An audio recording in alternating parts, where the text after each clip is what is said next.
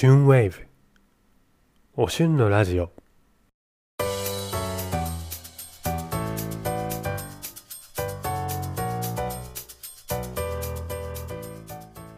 はいということでねまあまた2週間ぶり違う3週間ぶり2週間空いての3週間ぶりの配信となった旬ラジ。もうね本当に2回連続だよ。2回連続で3週間ぶり。で見てたのねこうあの過去のねこう更新したデータをね見てたらね2月1回しか配信してないよ。すごくない？すごくない？って自分自分でしなかったんじゃんね。1回だけ。しかも2月の後半23日に。そして3月はまあこれがね2回目なんだけど1月はちゃんと毎週配信してるね。お1月のおしゅんえらいやっぱりやる気にみなぎってるんだろうねこうきっと。今年の抱負っつって。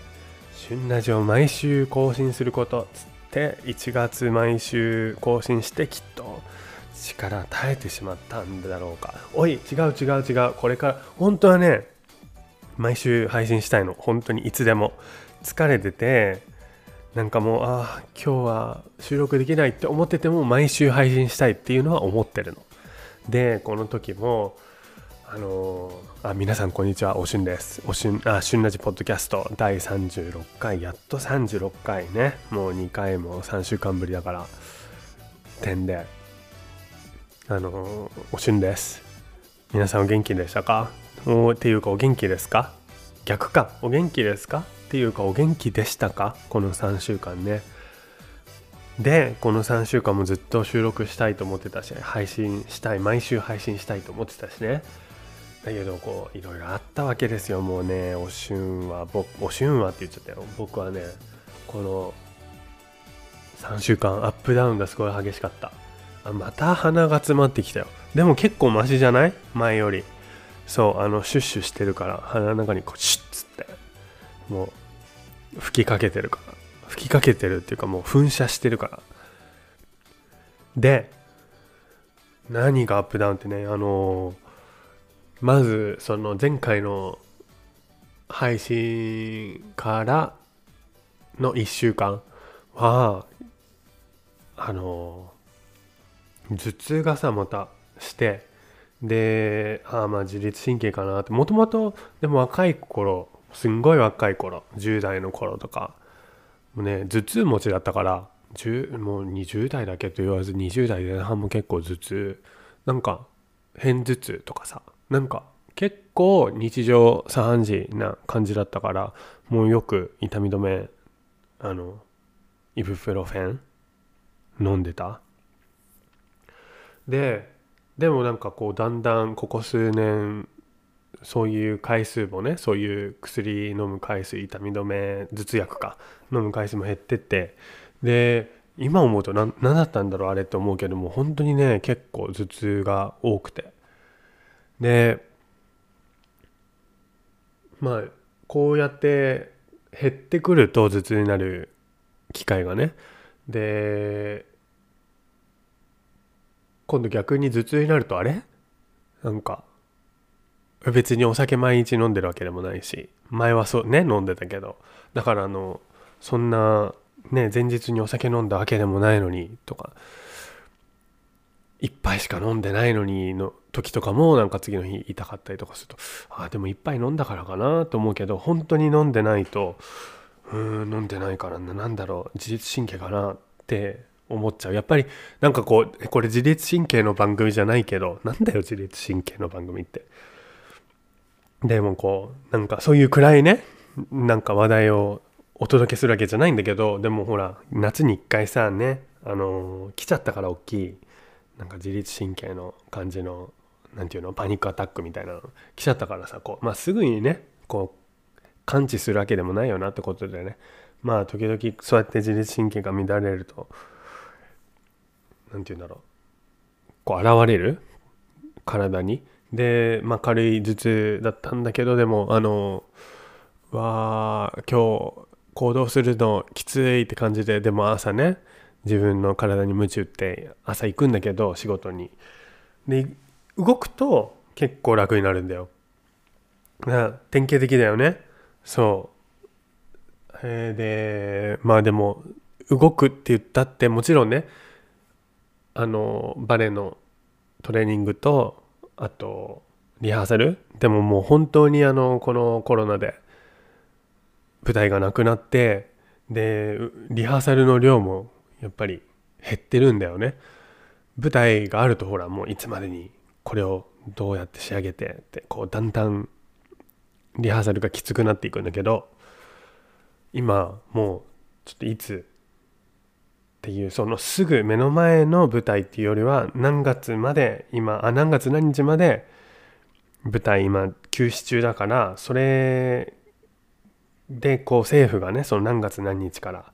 舞台できますって言った時にすぐに舞台できるようにって感じででも今そんなプッシュする理由もないからそのマスクねみんなマスクしてやっぱりマスクすると酸素が入ってくる量がさ圧倒的に違うわけだからそうやって体にだいぶ影響するしってことであのリハーサルもたくさんもう本当に細かく細かくそういうの何て言うの？ちょくちょくと、あの呼吸する休憩がねあってやっぱどっかちょっと広いところ行ってマスク外して呼吸してもちろん距離をとってねっていうのをやってっていうんでもうだいぶねあの絶対的に動く量が減ってるからやっぱり今までこう自分が何十年もさ何十年もやってないか。でも十何年もさこうやってきた体が慣れてたやつと違うこう行動パターンというかさこうずっと一日中クラスしてリハーサルして、まあ、舞台がある時は舞台してっつってさこう体力を使い果たしてねそれでも次の日舞台あるみたいな生活だったのがクラスして。リハーサルも1日に1個か2個あって。でしかもその中でもう休憩がたくさんあってみたいなね。そういう感じの生活になっちゃうと。結構ねギャップがあってまあ体力落ちてるなと思うけどだからねやっぱりあのちょっと動いたくらいじゃね多分、まあ、自律神経が整うなんてことはまあそんな簡単にね整わせてくれないと思うんだけどでもやっぱりちょっと動くとマシになるから。ってんで、まあ、仕事行ってでそしたらラッキーなことにさフィジオさんがいてうちに。あのまあねバレエカンパニーだからね。でリハーサルもねそんなに何て言うんだろう全員ずっと朝から晩までしてるわけでもないから結構あの空きがあってね。でフィジオ 2, かあの2日連続でちょっと首の辺りとか背中全体的にほぐしてもらってだいぶ楽になったんだけどこの頭痛がね。はあ。やっぱりねなんか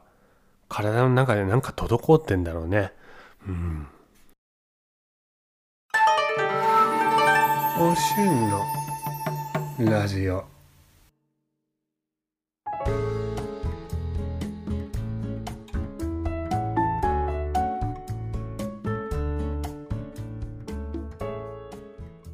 今3月の最後の週？いや4週目か。ね。で3月は5週あるけどまだ3月の4週目にしてさもうあのインスタグラムとか見てると桜が咲いてるよね日本はね。東京の方かな。九州はもうちょっと早かった。九州とかあの西日本の方はもうちょっと早かったんだろうけど。こんな早かったっけ？桜咲き始めさん？あ滑舌。桜咲き始めるの。なんかもうあのステレオタイプでさあ4月の頭とか思っちゃってたけど3月の後半からもう咲き始めるんだね。すごいね。綺麗だなと思って。なんかあのねいい時代にいい時代っていうか便利な時代になったね。こうやってなんかあの何でもさすぐ写真に撮ってさアップロードしてさで世界中の人が見れるっていうのさなんかどうなのってね賛否両論あるけどやっぱりこうやってなんか何て言うんだろうなこうふるさとって言ったらあれだけど母国を離れた身としてはやっぱり母国のことがさすぐに知れるっていうのはリアルタイムでさほぼリアルタイムじゃん。で知れるっていうのはいいなと思うねこう特にこの桜の時期ねもうあのつぼみがとかさあのフォーカスしてさとかあとあちょっと一輪だけ咲いてるとか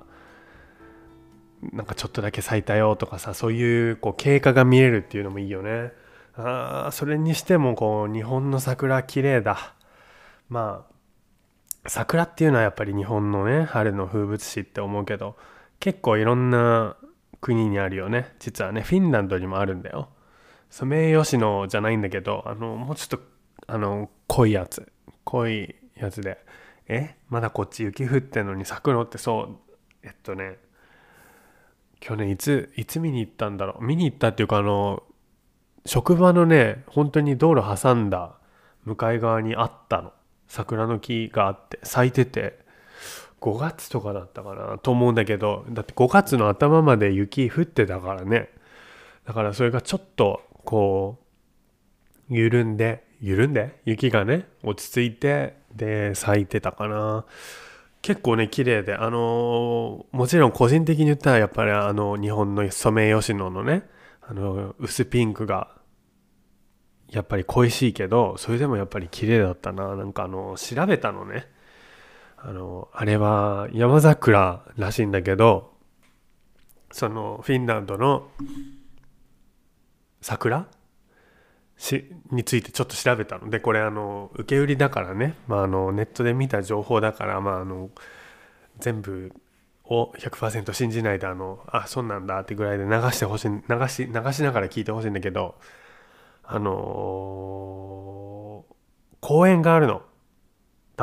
あるのってあるんだって。聞いたことあるんだ。僕も何回かねあの桜が咲く公園があるよって言ってねあ今年こそ行かなきゃって思ってねこうやってこの話をして今を調べて思い出したからさ多分桜の時期になって何て言うんだろうその時は思い出さずにちょっと経ってあそういえば桜の公園があったなと思った頃にはもうなんか終わってるんだろうなってこうあのお旬あるあるで思ったりなんかするんだけどもう今からねそんな予想がついちゃうくらいのあのよくあるんだよ。お旬あるある。本当に。ああれやりたいってさずっと思っててさその時になるとチャンスを逃してしかもその時にぽっかり忘れてるからちょっと後になって思い出してああ言葉にできないっつって。でまあそう調べたところに戻ろう。調べたんだけどさあのー5月の中旬にね毎年花見フェスティバルっていうのがあるんだって。花見って本当に花見ってローマ字で書いてフェスティバルっていうのがねあるんだって。すごいよね。でこれも本当にねネットの情報の受け売りだからね本当に何回も言うなって。あのあれなんだけどその公園ある公園でねその桜フェスティバルっていうのが毎年あってでそこの桜ねなんでそんなその公園に桜がこう何百本っつったかな。ちょっと待って調べたところに戻ろう。えー、150本ぐらい約の桜がすごいね植えられてるんだって。でなんでそんなヘルシンキでそんなことできるかその桜花見できるかっていうと僕がよく行く日本食のね、日本食っていうか日本の雑貨とかを売ってるお店があるんだけどそれヘルシンキに僕が知ってる限りでは1軒しかないんだけどでそこのねあのまあ、東京館っていうんだけど言っちゃった名前。東京館っていうんだけどそこのオーナーさんっていうのかな？店長さんっていうのかな？あんまりわからないんだけどそこのね人が提案したんだって。でその人が提案その方が提案した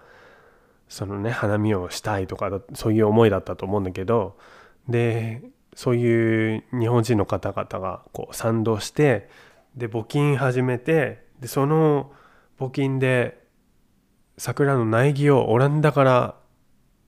購入してねあの取り寄せてっていうのかな。まあそれでそれをねあの植えたんだって。でそれが今150本ものあの大きい桜の木で花見ができるまでになってるってすごいよね。日本人の方がこのねあの北欧のフィンランドでヘルシンキでそうやってね。でその方っていうのがもうあの何を隠そう。旬ラジのもうアイコニックな何て言うんだろう。もう象徴的なね。もう鉄板ネタの年末のね。良いお年をお迎えください。で僕が「お互い様ですね」って言っちゃったあの店員さん。その方がそのその方がその方なんだけど。でその方ねもう本当にあの後々ねあのとっても温かい人だなっていうかあのっていうエピソードがあって。やっぱりその「お互い様ですね」はまだコロナの前だったからさ。その後コロナになってさ、まあ、お店も全部閉まってでそこの東京館も例外じゃなかったよね。でしばらくして空いてさ。でもう本当に空いてからもしばらくしてである日のね買い物の時にね僕があのまあかなり何て言うんだろう渋いラインナップの買い物をしたわけよ。なんか漬物。えー、なんていうの？漬物もなんかあの高菜たくあんあと梅干しとかあと納豆とかねそういうなんかまあものを買ってもう本当になんかで羊羹とか買ったかな？でもうとにかくなんかもう渋い渋いラインナップでさでレジに持ってったらちょうどその人でで結構あの他の従業員の方はね多分全員かな？彼以外は。全員フィンランド人の方々なんだけどその彼だけ日本人で。まあでその方のねあのレジで。でそしたらね あのなんだっけな。あすごいあの日本が恋しいんだねみたいなこと言ってきて。で「はい」っつってあのもうしばらく帰れてないんじゃないの？って言って。こんな状況だからねって言ってくれて。ああそうなんですよ。もう本当にね。もう本当にこんな時期だからね。大変だねって言ってね。でもお互い頑張りましょうって言ってくれたの。でそんななんかもちろんさなんか言葉だけこうフォーカスしてみたら何気ないっていうかこう何の変哲もない言葉じゃん。お互い頑張りましょうなんてね。なんか定型文みたいなもんだけどね。なんかその時そのその人のその言い方というかね言い方っていうかまあその状況にあってねそうやって「ああ日本恋しいんだね」ってラインナップ見てで、まあ、帰れてないでしょうって。ねこんな状況だからね大変だけどお互い頑張りましょうって言ってもうなんかあいい人だなと思って。あったかいよねこんなやっぱり自分の母国ではないわけじゃん。いくらね住みやすいしなかなか日本人フレンドリーでみんないい人で。で、ね、空気もきれい水もおいしいもうね水道水おいしい俊保さんがねもう紹介するだけある。っていうくらいのもうとってもいい国なんだけどやっぱり遠く離れたさ国でさそうやってお互い頑張りましょうって言われるとさあ頑張ろうって思うよね。すごいなと思って。なんか心に触れたね。で最初はさなんかちょっとなんかそんな悪口じゃないけどなんかちょっとやっぱりあの外国に住んでる日本人だからさ変わった方だなと思ったわけ。なんかちょっとねあのアプローチがね最初最初変わってて第一印象があちょっとやっぱりあのね海外に住んでるとって思ったんだけどまあ自分もね海外に住んででもあの変わった人だから自分も自分で言うなよ。なんだけど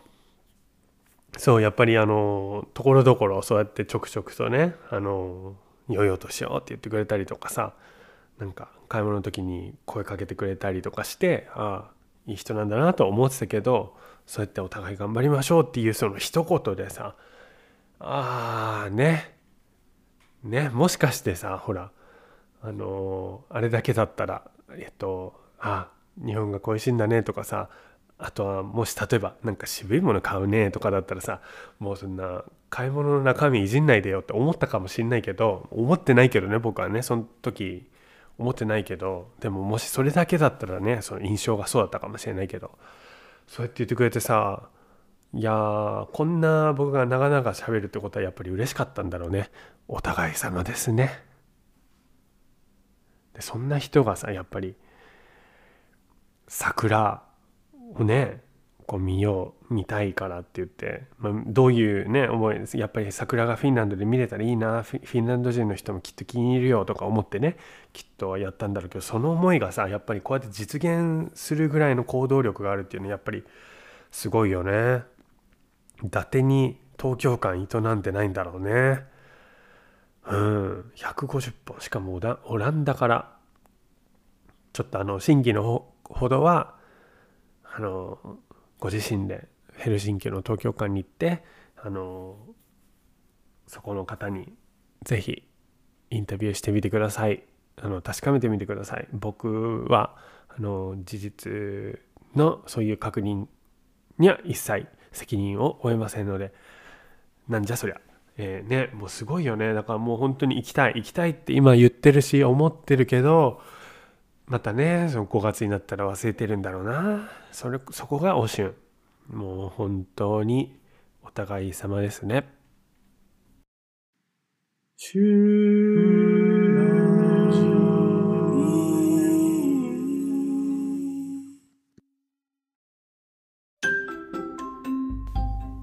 ねえ昨日の旬ラジ聞いた？うん、聞いた聞いた。えー、俺まだ。えー、マジで。じゃあ、店員さんに、良いお年をお迎えくださいって言われた時の受け答え方知らないんだ。え良いお年をには、良いお年をじゃないの？なんだその目には目をみたいな言い方いやいやいや、他にどんな言い方あるんだよ。それがあるんだな。あるんだなうわーもう帰り道ポッドキャストで旬ラジ聞きながら帰るわ。もう多分旬ラジが車で先に待ってるよ。なんじゃそりゃ。くだらないけど聞いてしまう。旬ラジ。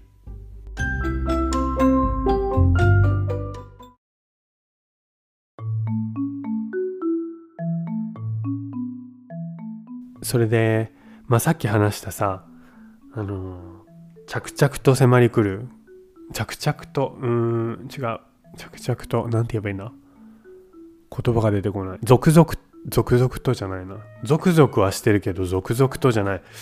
続々はしてるけどまあいいや。あの、まあ、確実に迫り来る。コロナっていうね話。じわじわとだ。じわじわと迫り来る。うん。でじわじわと迫り来るコロナってていう話をさっきしたんだけどっていうのもねついにあの同僚に一人コロナに感染してしまった人が出てでもうねこの1年経ってよパンデミックになって1年経ってよく持ったなって感じなんだけど逆に言えばねこんな大きい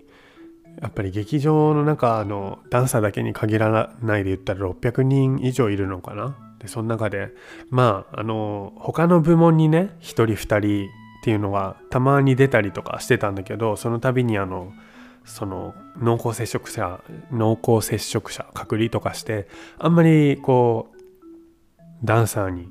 あんまりっていうかもうほとんど影響なくやってこれたんだけどもうついに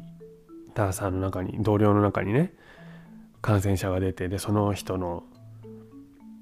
その人はあの症状も出ててでもう本当に一日も早く回復するのを願ってるんだけど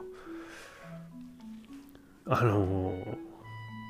味覚がねもういろんなところ痛くなったりとか熱が出たりとかいろんな症状がこう日によって違ってで味覚と収穫が戻ってないって言ってねもう本当に辛いよねあのってことは食べる気が失せるから免疫も余計落ちるだろうし。うーんってことでね何何が言いたいかっていうとねそれであの同僚の中に出たの。でその人の近くにいたんだよね僕もね。ででもあのこうすぐにさあのもちろんカンパニーも対応してでそういうのの担当者の人がメールが来てさこの人この日の中でそのその人と一緒にいた人とかあの楽屋が一緒の人とかリハーサルが一緒の人は申し出てくださ申し出てくださいって言ってさでそのまあ要は濃厚接触者っていうやつだよね。で濃厚接触者の人はすぐに報告してでまあすぐにテスト受けに行ってさ。でまあ陰性みんな陰性だったんだけど陰性でもまあしばらく何日間、まあ、決められた日数自宅でね、まあ、要は家でズームでさこう映像を見るわけよ。その映像を見るわけよって。リハーサルがズームを通してさもう見るしかないわけよ。スタジオにカメラ置いて。でスタジオでリハーサルしてるのを家で見て、まあ、頑張ってさ動いたりとかしてもさ家で動ける分なんてもうたかが知れてるからもうすっごいやりづらいんだけどでそういうのをしてさあのもう何だったんだっけな。もうほんといろいろありすぎてそれがねあのこの3週間ぶりの配信の2週間目よね。何を言ってるんだって感じだけど3週間空いたじゃん。でその中の2週目がそんな感じでで家でリモートでとかあのもう1日目は休みになったりとかなんかいろいろあってもう本当に覚えてないけどで家でなんで家で？ああそう最初1日目休みでであと2日か3日はあのまずみんな全員自宅待機にしましょうってなったんだ。だけどリハーサルのねそういう振りを渡す人はさ世界中からいろんな国から来てる。で今トリプルビルでさトリプルビルって3つの作品を同時上映同時上映って一緒にやったら大変だけど まあまあ一つの舞台でやるそのね舞台に向けてリハーサルしてるから3つの作品のさ振り移す人がさ世界中から来てるからさまあ止めるわけにもいかないからっていうのもあって家でねズームでっていうのやってたんだそうそう。で僕も一応ねそのその担当者からメールが来てその2日間この人この日に接触してた人はって言ったんだけど僕はその2日間には接触してないんだけどそのその前日にその2日間の前日に一緒のエリアにいたんだよね。あのソファーがある休憩できるエリアがあるんだけどそこをもう本当にその人の僕真後ろにいて、まあ、真後ろだったのが構想したのか分かんないけど面と向かって話すっていうのはあんまりなくて。ででもすごい近かったのよ。でっていうのもあったからあの検査初めて PCR 検査を受けに行ったの。PCR 検査ってさもうずっと1年間聞いてたけど初めてだよ。あの話は聞いてたよ。やっぱりあのアメリカのバレエ団の人とかあの友達とかね。はあのその州によってさルールが違うからさ。まあ州によってっていうかカンパニーによって違うのか。まあで州州のねあれに従うんだよね。で綿棒鼻でぐりぐりやられるのをさ2週間に1回やらなきゃいけないとかさあるらしくって。でグリグリが痛いってね聞いてたから僕はね鼻の中その鼻要はもう本当に鼻よ。何を言ってんの？本当に鼻の見えてる鼻の部分ね。で出てるね。その中のあの鼻の穴がさグリグリされて痛いのかなってさ思ってたわけ。そしたらさ PCR いざ行くじゃん。まあまずあの日本人のね同僚たちが僕より先に一日早く行ってで僕はあのまあちょっと接触してからもうちょっと経ってから行った方がいいのかなとか分かんないけどででも僕はあのその日にその設定じゃなくて何て言うんだメールで来た日その2日間には接触してないからいいのかなとかね。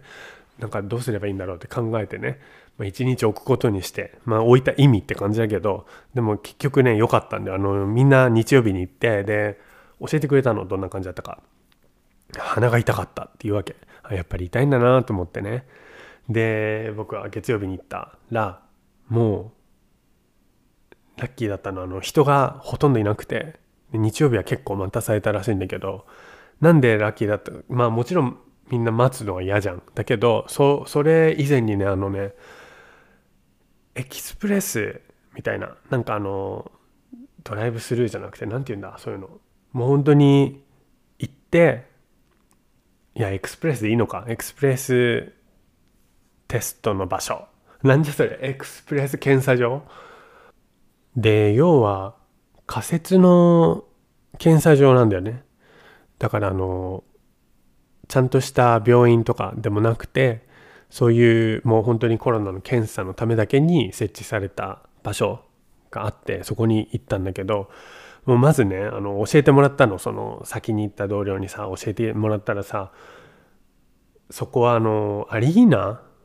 アリーナ。スポーツとかをさする場所。アリーナでっかいさところだったんだよね。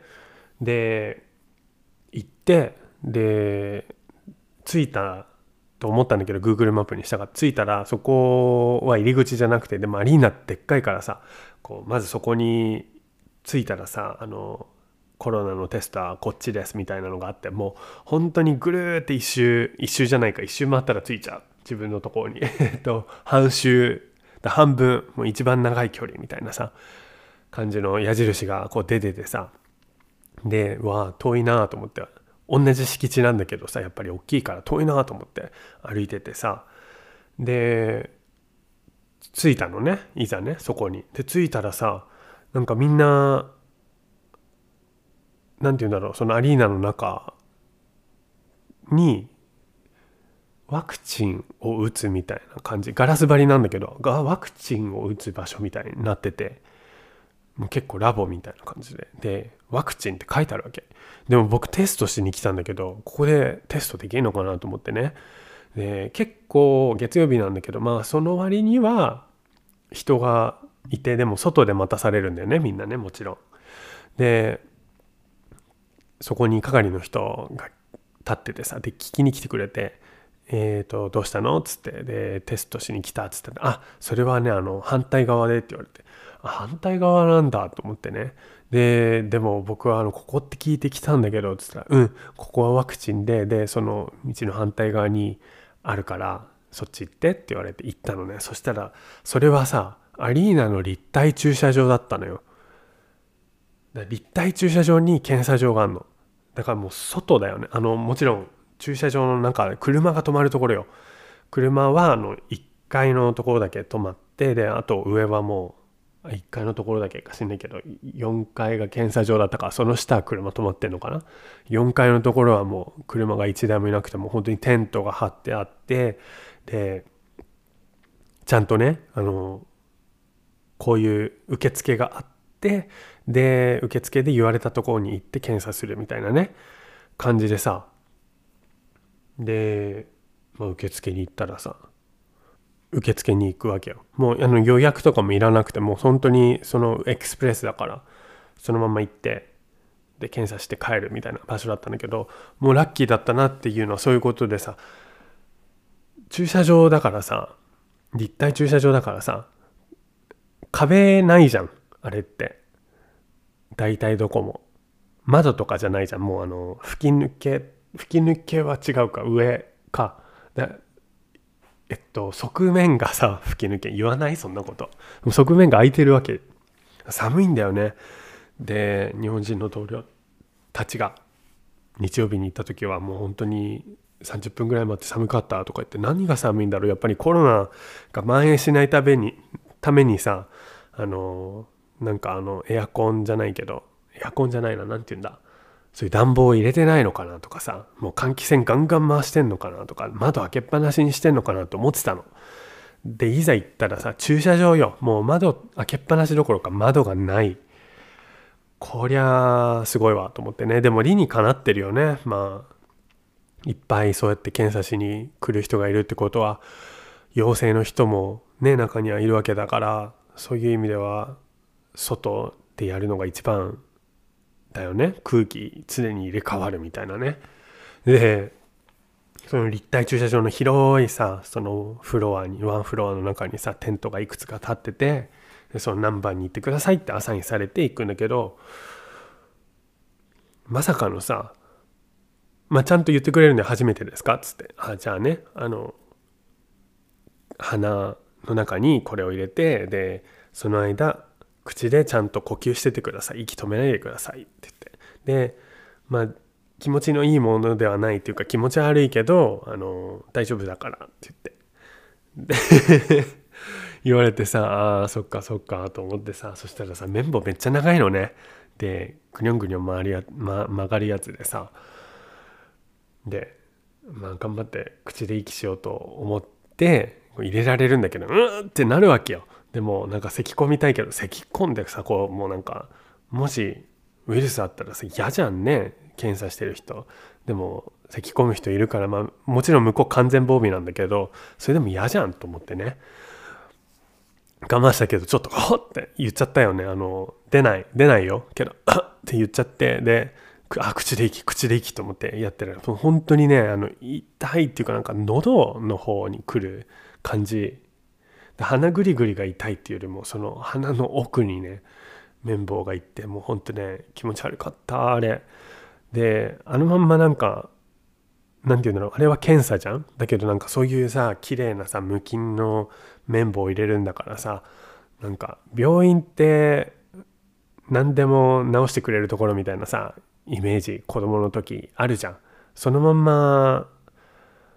何て言うんだろう僕は育っちゃったのでそういう価値観のまんま病院ねもちろんあの病院で何て言うんだろう病院は完璧な場所じゃないから医療ミスとかもあるしそういうのにねあの直面してる人もいると思うから何て言うんだろう。病院が全てではないし医者を信じてない人もいっぱいいると思うんだけど僕はあの病院に行ってどうにかするみたいな。まあ僕は何て言えばいいんだろう。なんかちょっと甘いな考え方が甘いなこうっていうか喋りが甘いな。うーん。あんまりまあ病院にお世話になる人じゃないっていうのもあるんだけど病院に行ったらこう薬をくれてとかさあとまあ手術したら治ってみたいなじゃないけどなんだなんかもう僕のあの無知さが露呈してるな。そういうなんか軽はずみで言ってるんじゃないんだけどなんとなくこう病院はなんとなくって言ったらやっぱり軽はずみなんじゃないかって突っ込んでくださいもう。もう本当にお聞きづらいラジオでポッドキャストで。自分に疲れちゃったよ今もう。でそうねね小さい時病院行ったら、まあ、治るまあそんな病院行った瞬間治るわけじゃないんだけどそんなの分かってんだけどさその無菌のさ綿棒入れられる入れられるわけだからさもうそれ入れたらさコロナ治治んないかなと思って。もう治してくんないかなそれでと思って。なんかそういう言ってること分かんないでしょ。もう分からないでしょとか言ってねもう本当になんかねそれそんな綺麗なもの入れるんだったらもうなんかそのまんまウイルス取り去ってくんないかなとか思っちゃって。もう僕もあのまあ陽性だとは思ってなかったけどでも分かんないじゃん。なんかあここに来るまでに感染しなんて言うんだろうウイルスがさ鼻の中に入ってたらどうしようとかさ。みんなここにいる人は検査かワクチンを受けに来てるわけだからさ。その中には陽性の人もね中にはいるだろうからさ。その中そうそこにいる間にこうウイルスが鼻の中に入っちゃって付着してさなんか感染はしないけど付着して陽性って出たらどうしようとかさ。なんかいろいろ思ったよね。実は実は感染してたけど無表無表情で 無表情。今マイクの前で無表情した。無症状でさなんか今までずっと知らないけどそんなことを何百回も繰り返してきたけど今日検査に来たから陽性だって分かったらどうしよう。それはどうしようっていうか分かった方がいいのか。だけどさやっぱり陽性っていう結果が出るのが怖かったというかさどうしようと思ったよね。でまあ検査はさもう本当に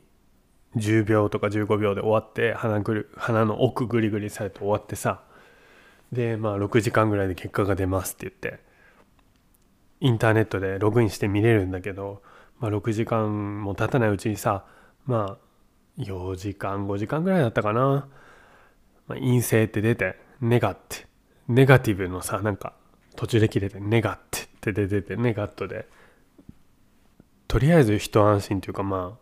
胸をなで下ろした。違う？肩をなで下ろした？違う？胸をなで下ろしただよね。だけどその何日か後に何日か後かにさあのフィンランドにはコロナアプリっていうのがあってそのまあ感染した人がね感染というか発症した人がそれを携帯のアプリで登録することによって近くに一定時間いた人、まあ、一緒に行動してたであろう人がこう何て言うんだろうアプリにそのメッセージが出るようになってるんだけど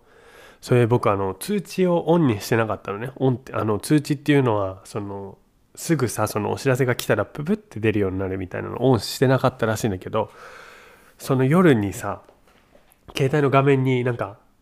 コロナのアプリのそのアプリのなんかメッセージらしきものがさ出てて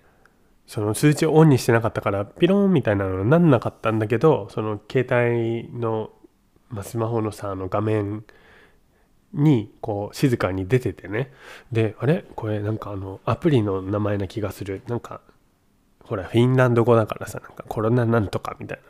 でそんな名前だったから。あれ？なんか見覚えがある名前だなと思って。ででももう寝る前だったの。夜1時ぐらいだったかな。に見つけて。であ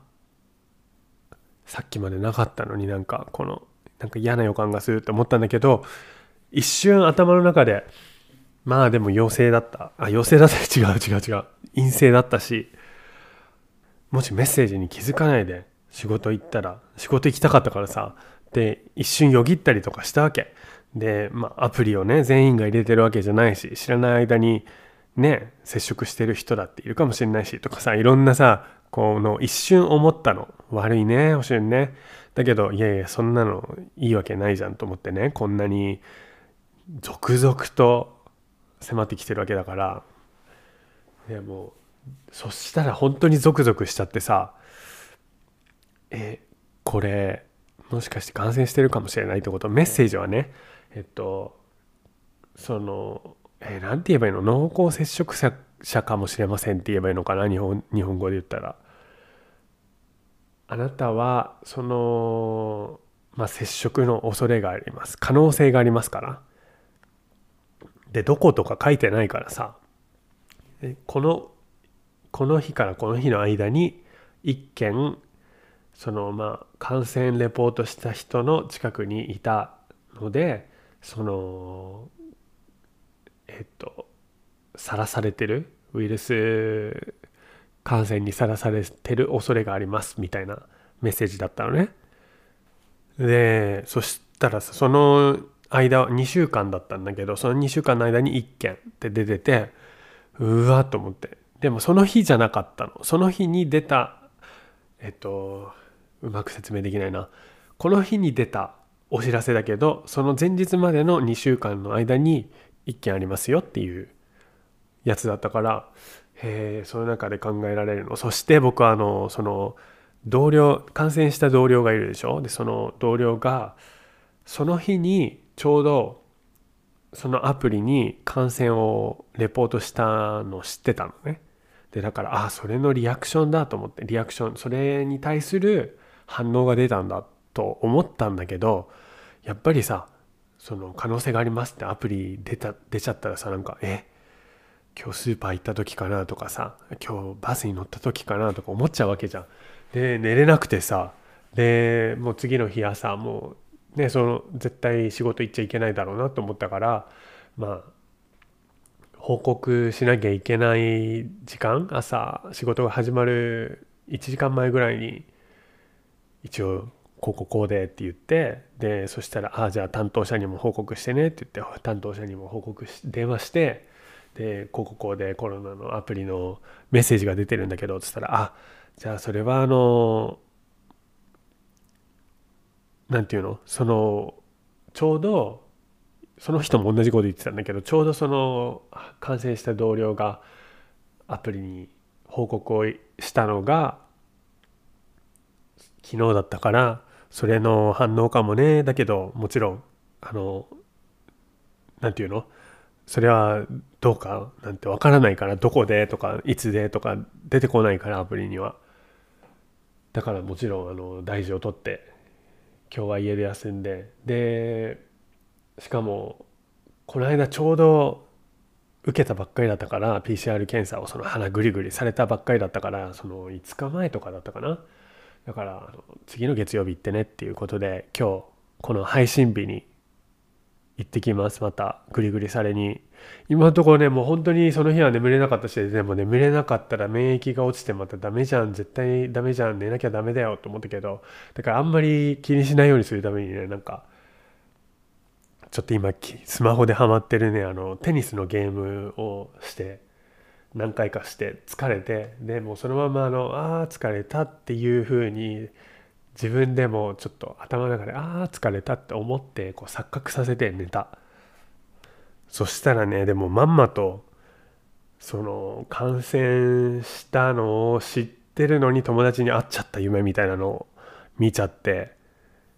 うわ悪いやつお春夢の中でと思ってね。でもちろん仕事行かなかったよ。友達にも会わなかったけど夢の中でそういうの見ちゃって。でしかも早く起きちゃってね。ああやっぱストレスだったんだなと思ってね。でね最初でこそもう一瞬だけど最初でこそってその最初その通知を見た1分ぐらいの間だけどいや大丈夫大丈夫気にしない気にしないっていう、まあ、防衛反応が出た。ね最初こそそうだったけどやっぱり結構ストレスだったんだなと思って。でその日休んでまあ、お家でリモートワークですよ。パソコン見て振り覚えられない。あ、こんなこと言っちゃいけないか。プロフェッショナルとして。もうパソコン見ながらさ、お家の中でどうやって振り覚えろって言うんだよってね。で、な感じで、まあ、そういう人に会わない週末を過ごしたよ。これが3週間空白の中で起こった出来事もね、本当に。今のところこうやって幸運にもね、まあ、症状が出てないから、まあ、無症状、ね、感染の可能性もゼロではないけどでも症状がないからまあ明日ね PCR 受けに行って陰性の可能性の方が高いと思うけど確率の方が高いと思うけどでもねやっぱり怖いもうそのさアリーナをねちょっと話戻るけど検査受けに行った時にさアリーナを先にこうぐるっと回ってさアリーナの駐車場まで行くわけだけどアリーナのところでそのワクチンを打ってるのを見てさで係の人が聞きに来て「今日はどうしました?」っつってでまあ検査受けに来たんだけどって言ったけどさその時にさ「はあもうワクチン打ってくんないかな」と思って、まあ、ワクチンのさ副作用とかさいろいろ懸念あるし賛否両論あるけどワクチン世界的にちょっとずつではあるけど確実にちゃんとあの受ける人たち接種率がねちゃんと何て言うんだろう。高まってっていうの？高まってっていう？ちゃんとね受ける人たちが増えてねもう本当に世界全体で見たらビビたるもんかもしんないけどそれでもやっぱりあの自分の知り合いでも友達でも受けた人結構増えてきてるので、ね、そういう意味でもなんかあのあそこを通った時にもうなんか検査より先にワクチン打ってくれないかなとか思っちゃったりしたけどもちろんね。あの国によってルール違うし、まあ、州によって違うのかもしれないね。アメリカなんかね。けどまだまだこっちはあのフィンランドは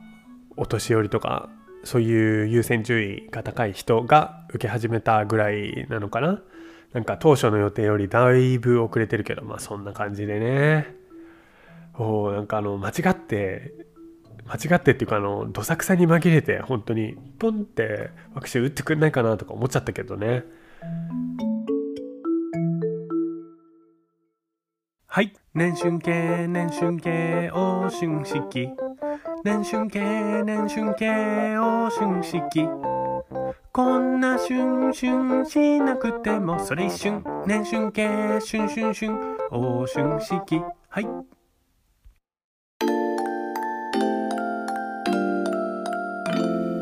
旬ラジ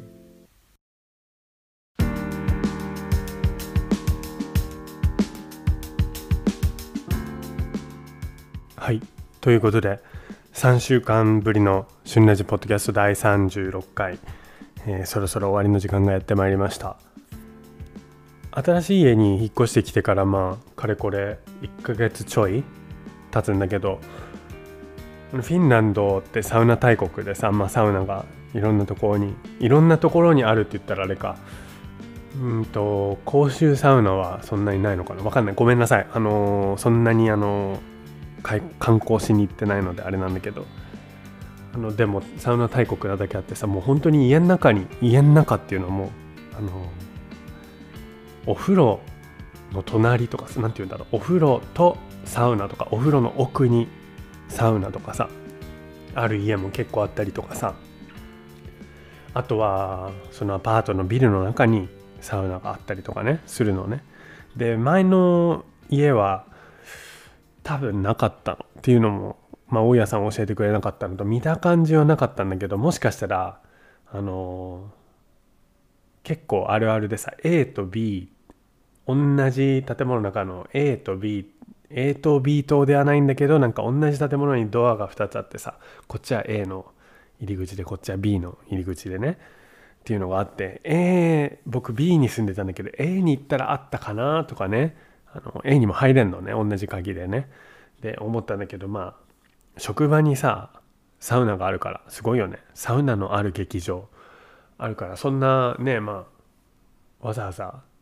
家になくてもまあどうにかなっちゃうなと思ってね。であんまりこう気にしてなかったの。だけど新しい家にさそのビルの中にサウナがあってで予約制なのね。予約制だったの。なんかいろいろあって自分で名前を書き入れるところもあればここはねあの月に月に1回じゃない間違えた。週に1回でもう自分の中で何曜日っていうのを予約してで毎週その曜日の何時っていうその1時間の間だけサウナを使える。まあ要はその間だけ貸し切りだからいいんだけどとってもいいんだけどまあ毎週同じ曜日の同じ時間また月ごとに変えられると思うんだけどそんな感じでさ。で入って割とすぐかな？あの予約というかそういうのお願いしたのね。管理会社に。そしたら「はい分かりました」みたいな感じになってさ。でいざその曜日のさ夜になってさまあちょっと夜遅い方がいいかなと思ったから夜遅い時間にしたのね。全てもうあのご飯も食べ終わってあのシャワーも浴び終わってっていう時間にしたんだけど行ったら最後のコマでさ行ったらさすぐそこなのね。あの僕1階に住んでてサウナ。地下かな？半地下？いや地下だな。地下。多分この部屋の下ちょうど真下ぐらいにあると思うんだけどそれ行ったのよ。そしたらさあ開かなくて鍵使ってガカチャカチャしても開いてなくてあれ？と思って。であ前の人が使ってるかそれとも僕あの10分15分ぐらい遅く行ったから他の人がねあ閉め閉め開いてると思って使っちゃったかとかね思ってとりあえずノックしたりとかしても全然反応ないわけ。でしばらくしてもさ開かないからあーこれ多分ロックかかってんだなと思ってね。で、まあ、管理会社にメールしてで次の日帰ってきて「あじゃああのすいませんでした。多分ねあのそのかなんかどうなってんのか分かんないんだけど管理会社とまた違うところの業者か知んないけどまあサウナのロックのタイマーを間違えてたみたいでその設定そのね日に開けその時間に開くようになってなかったからごめんなさいっつってまた返事来たらあのすぐ返事するねって言ってで結局返事来ないまま1週間経って行ってみたの。そしたらさまた開かなくてえっつって。でまだねいいんだけどサウナ行けないねサウナなくたって死にはしないんだけどでもさそのその時間までにいろいろ終わらせてさそれそれによってプランを立てるわけじゃん。例えば、まあ、今はコロナだからそんなないけどその日のその時間に予定を入れなかったりとかさ夜ご飯食べに行かなかったりとかさするわけじゃん外に。ね。でなんか尺だなと思って。まあでもとりあえずまあ今週も鍵が来ませんでしたってメールしたら「あすみません」って。で実はそのえっとそうなんだか分かんないけどそのもう一つのね人もう一つの人そのメールした僕がメールした人がまたどっかに問い合わせてねあの多分サウナのタイマーが違うそのタイマー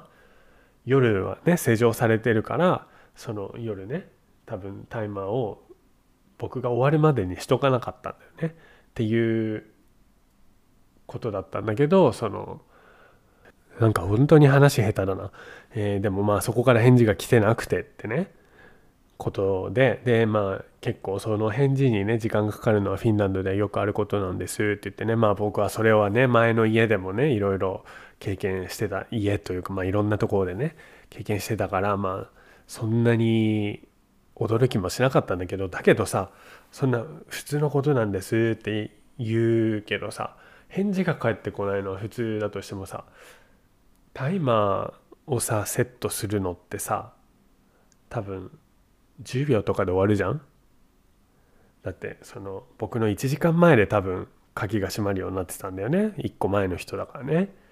1時間前じゃないの。僕が僕が入る前に鍵がね閉まっちゃってたんだろうねきっとね。一つ前にいるから。でそれを長くするだけじゃん。それ1週間かかるってどういうこと？と思って。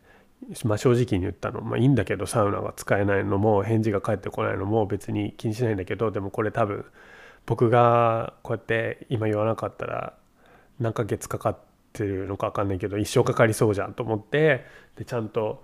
ねいいんだけどでもタイマーの設定って10秒っていうかまあ長くても1分かかんないよねっつってそれ1週間かかってで僕はあのその予約してちゃんと名前もリストにあるから行くわけだけどそれはあなたのタイマーがねセットされてないがゆえにそうやって今日は行けるか分かんないけどちゃんと予定を終わらせて鍵を確かめに行かなきゃいけないの。今日は空いてるかどうか。だって名前はリストに載ってるわけだからさ。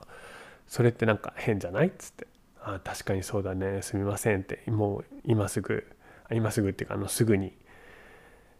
タイマー設定してもらえるようにあの問い合わせますって言ってね。そしたらね次の日にねもうはいじゃあ次の日じゃない金曜日に返事が返ってきて金土日休みだから月曜日に今週はもう大丈夫ですって来ててね。ほらすぐできるんじゃんっていうね。もうじゃ他に何を仕事してるんだろうねって思っちゃうぐらいね。そのいいよ。いいよそのあれでもあれでもってなんだよ。その返事に1週間かかるとか2週間かかるとか。まあ僕がリマインドしなかったらきっとずっと返事来なかったかもしれないしね。でもなんか先にやれることはやろうっていうね。もうちょっと疑っちゃったよだってただでさえさあの営業時間短いのよ。えっとその管理会社の方はね僕が問い合わせた方は8時から4時。で金曜日なんか3時まで。で土日休み。でこの仕事ぶりだったらえって感じじゃん。いいよなんか。みんなに優しいフィンランドみたいなちょっとディスってないけどね。なんかもう何なんだと思っちゃってそう言ったらあの私もあのそう思うっつって。でアングリーメール怒ったメールを送っていたからとか。いや違うでしょって。あそれあんたの仕事でしょと思ってね。もう僕に聞かれる前に雇く返事来てないけどって。ちゃんと問い合わせるのがあなたの仕事でしょと思ったけどまあいいやと思ってね別に僕は怒ったメールをしてないんだけどただ事実を淡々と今週も空いてなくてで毎週これをやらなきゃいけないの。いやそんなこと言ってないか。でもそうそうあのちょっと何て言うんだろうタイマーってそんなに大変なことでもないのに設定するのって。こうだよねって言って。でそれ1週間かかってるよねって。僕が言わなかったらそれも言ってない。思った思ったことばっかりだな今言ってんの。でもそうタイマーね。多分数秒で設定終わるよねっつって。ではい。そうそれで来たじゃん返事が月曜日に。今週は大丈夫ですって。言ったよね。僕は木曜日にしたんだけど本当は金曜日が良かったんだけど埋まってたから。希望の時間ね。で木曜日行ったよね。空いてたよね。空いたよかったと思って空いたよね。サウナすっごいいい。でもう一人で使うにはもったいないぐらい広い。で最後だからさもう好きなようにし放題じゃん。もちろんあの最後はちょっとねあの水はけなんていうの？あのシャワーの場所もついてるからちゃんとあの床のね水を水気を切っていったけどそしたらさ終わったらさなんとドアが開かないの。もうえどうしようと思って。何回も何回もやるんだけどトライするんだけど開かないの。でこれあの外から開かなかったね。その前の2週間。外から開かなかったからさ。そんな感じと一緒だと思って。えタイマーかかっちゃったの？と思ってね。で僕水持ってこなかったしまあ水道ひねればもちろん水あるんだけどでもねサウナって。お家に帰って水飲もうと思ってたから。で携帯の充電器も持ってきてない。もう幸運なことに携帯を持ってってたっていうね。なんか良かったよね。持ってかなくてもいける。本当になんかもうあの30秒で着いちゃうから。すぐそこだから。ええと思って。これこのまんま夜明かすのか。緊急の電話番号を探すにもさちょっとパニクってるから。え出れない出れない。でねまあ朝になれば開くんだろうけど朝か昼かね。ちょっとこれ嫌だなと思ってもうなんか、えー、警察に電話するか管理会社なんか24時間の番号書いてないだろうなとも思ったけどね。でもなんか、えー、どうしようどうしようってちょっとパニクっちゃってね。で地下だからさ人が来る可能性も低い。まあもちろん一日に何人か出入りしてるだろうけどもうサウナ僕最後の駒だし。あとはなんかあそこ何がある？自転車。いやなんかいろいろあるんだけどストレージとかね。でも多分サウナ以外人通らないだろうなみたいな。で結局さ何回もやってなんかある時ふと開いたのよ。だから多分なんかもしかしたらちょっと引いてから開ければよかったのか分かんないけどそれかあの僕がガチャガチャやりすぎたから。反応したのか分かんないけどちょっと怖くなっちゃってさ次回はちゃんと充電器持ってってでまず入った瞬間に開くかね確認してとかさまあ時間もし連絡するんだったら早い方がいいからさとか思ってさでもサウナ予約してるしサウナ普段はね開くからみんな利用してるわけだからそんなね問題も普段からあるわけじゃないだろうしと思ってね。あるんだったらどうにかなってるもんねなんか張り紙してあるとかさ気をつけてとか開き方のコツとかね。が多分次回から開けばいいんだろうけどちょっとさびっくりしちゃってもう携帯の充電器とあと水をねちゃんと持っていけます。サウナ自体はほんと良くてもうなんかね最高。もうフィンランドのサウナねあの自分で石に水をかけて。まあ公衆のところだったらみんなね他の人もいるからそんな自分の好みでバンバンね暑いのが好きな人は水をこうかけまくるとかねそういうのは人に配慮しながらやらなきゃいけないからそんなバンバンできないけど、まあ、自分だけだったらねもう思う存分自分の好きなように調節して結構気持ちいい。あの日本のサウナだとなんかもうテレビとかついてるじゃんあのね。でその時間の番組とかさそのままやっててさでよくテレビ熱くなんないなとか思うけどまあガラスの向こうはね多分大丈夫なんだろうね。でテレビ壊れないなとか思ったりするけど。でそれを見ながらでもなんか時間過ぎるのすごい遅いなと思うけどなんかフィンランドのサウナはねすっごい気持ちいい。僕はね僕には結構合ってる。もちろん日本のサウナも好きだけどちょっと違う。何が違うかは分からないけど。ってな感じで、えー、終わりますって言ってから15分くらい喋っちゃったね、えー、皆さん今日もお聴きいただきありがとうございました。また次回来週だといいなって前回言った気がする。今言いながら思った。ごめんなさい2週間空いてしまった、えー、ね。次回お耳にかかれることを本当に心から楽しみにしています。なんか鼻が詰まってきたぞ。またちょっと運動してくるね。最後の締めはしっかりしたいから。ちょっと待ってね。ちょっとマシかな。わかんないけど。はい。ということで。また次回皆さんのお耳にかかれることを心より本当に心よりもうね本当になんか2週間空いちゃっても開かないように頑張るけど空いちゃってもあのあもうおしゅんいいわって愛想つかさないでください。ぜひねあの僕のこと忘れないで僕のことっていうか旬なじのこと忘れないでまた聞きに来てください。ということでお相手はおしゅんでした。またね。